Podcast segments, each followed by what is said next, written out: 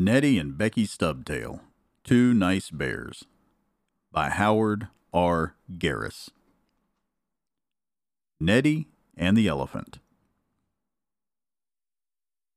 It was the day after Thanksgiving. Neddie and Becky Stubtail, the two little bear children, awoke in a barn where the circus man kept all his animals during winter, when he was not giving a show in the big tent. Neddie and Becky felt very nice and comfortable, for they had had a good holiday dinner where they had almost given up expecting one. They had a nice warm place to sleep, and they were happier than at any time since they had run away from home to join George, the big trained bear, and the professor, his master, who led George around by a chain fast to a ring in his nose. Are you there, Neddie? called Becky from her bed in the nice clean sawdust. She was hugging her doll, Mary Ann Puddingstick Clothespin. Of course I'm here, answered Neddie, blinking both his eyes and wiggling his little short tail. Aren't you glad you ran away now with me, sister, so you can become a trained bear? Yes, I guess so, answered Becky. Still, I'd like to see my mamma and nice fat Aunt Piffy just once. Oh, we'll go home pretty soon, said Neddie, when we have earned some money. Then Papa and Mamma will forgive us for running away. I hope so, went on Becky and I hope that Uncle Wigwag won't play any jokes on us. Oh, he's sure to do that, but we mustn't mind, said Neddie as he hopped up and shook the sawdust out of his ears. George, the tame bear who did tricks, was already up, and he was waltzing around to where a lot of monkey ladies were getting breakfast for the circus animals. Then the professor, who led George around by the nose when the bear did tricks, stretched out and yawned and said to the circus man, it was very kind of you to let us stay here all night. Pray, do not mention it, said the circus man politely. I hope you rested well. Yes, but I did not get to sleep very early, said the bear professor. I think perhaps I ate too much mince pie with strawberry ice cream on it. And I didn't sleep very good either, went on Becky. But it was because the elephant snored so that I was afraid he would shake the roof down on our heads.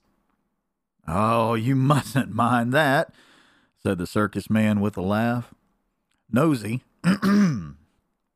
Nosy, that's the elephant's name, you see, really never does any harm. He's as gentle as a kitten and as playful as a frog. Well, I wouldn't like him to jump on me, said Neddie with a laugh. He's a good bit larger than Bully the frog, who lives near the beaver pond back home. Then breakfast was ready and the monkey ladies waited on the tables at which the circus animals sat down. And in order that they would not step on their own tails, the monkey ladies tied them around their necks in a double bow. This made them look nice and also kept them from catching cold in their ears. Neddie and Becky Stubtail had a good breakfast, and they were thinking of staying with the circus man instead of going off looking for adventures with George the professor when the circus man called. All ready now, first class in somersaults. Why, he sounds just like our school teacher, exclaimed Neddie. I didn't think we'd have school when we left our home. This isn't regular school, explained the circus man. But my animals have to study their lessons just the same. How do you think an elephant could waltz and play a hand organ, to say nothing of standing on a tub and wagging his tail if he did not have lessons and practice them? Of course, we have to have a sort of school. And I think I'll send Neddie and Becky to it, said the professor. They could learn tricks then much better than I could teach them, and George and I would have more time to collect pennies and buns and popcorn balls. Would you like to go to school to me and learn tricks? asked the circus man of the bear children, and they said they would. Very well, then, said the circus man. As soon as I have taught my new elephant how to stand on his head, I'll begin and give you a lesson. Then the new elephant, who, as yet, knew hardly any tricks, had to get out in the middle of the sawdust ring and learn to stand on his head.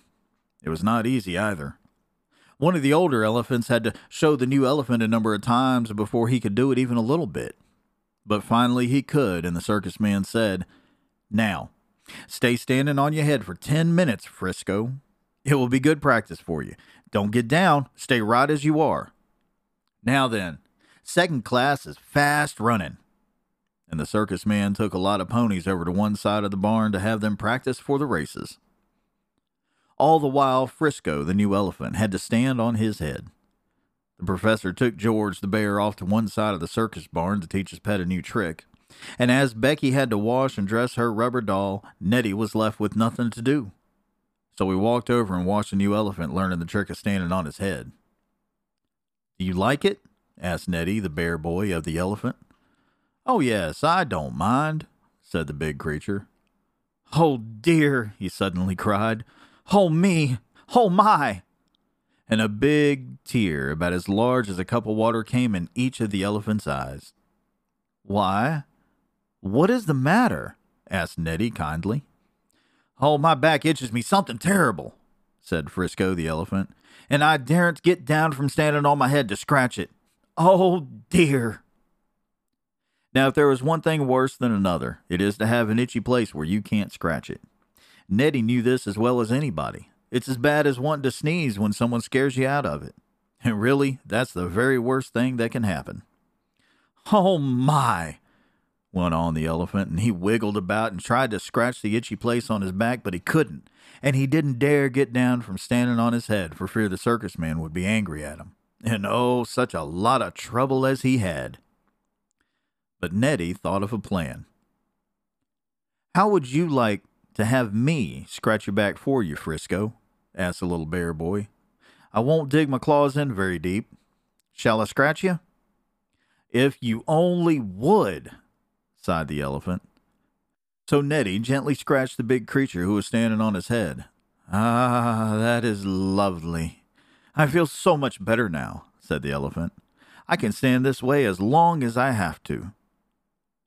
But he did not have to stand on his head much longer, for the circus man came over pretty soon and said to Frisco, That'll do. You recited your lesson very nicely. Now you may go to the kitchen and get a lump of sugar. And the elephant did. A large lump, for he had a very large mouth, you know. Now, Neddie Stubtail, I think I'll see what sort of lesson tricks I'll give you to study, went on the circus man. First, let me see you climb up this pole. There was a big round pole, like a telegraph one, sticking up in the middle of the circus barn floor. Oh, I can't do that, said Neddie. But then he remembered how he and Becky had once gone up the telegraph pole the time the skillery scalery alligator was after them. Up and up went Neddie, sticking his claws into the soft wood. Becky, watching her brother, felt very proud of him, and so did George, the tame trained bear. Neddie was almost at the top when all of a sudden the pole began to tip over and over and over. Oh, it's falling! cried Becky. Neddie, look out! You'll be hurt! No one knew what to do. There was great excitement. The lions roared and the tigers snarled. Then Frisco, the elephant, who had practiced standing on his head and whose back Neddie had so kindly scratched, came rushing up, swallowing the last of his lump of sugar, and this elephant cried, Make way for me! I am strong! I can hold up that pole until you make it fast so it will not fall. I'll save Neddie. And the elephant did. In his strong trunk, he held the pole up straight until other elephants nailed it to make it firm and steady.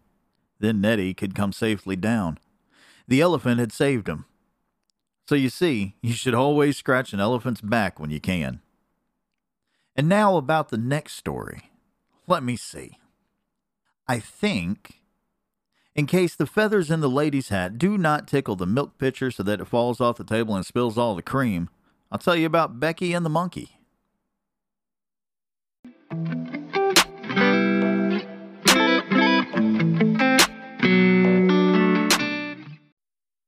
Hello, Jackson here. I just want to say I hope that you are enjoying these stories. These particular ones, Neddie and Becky Stubtail, were recorded for everybody, but they are really there for my two smallest fans down under. You two miniature roses better get the best sleep you can after listening to these, and thank you so much for listening. I really do appreciate it. Thank you, and good night.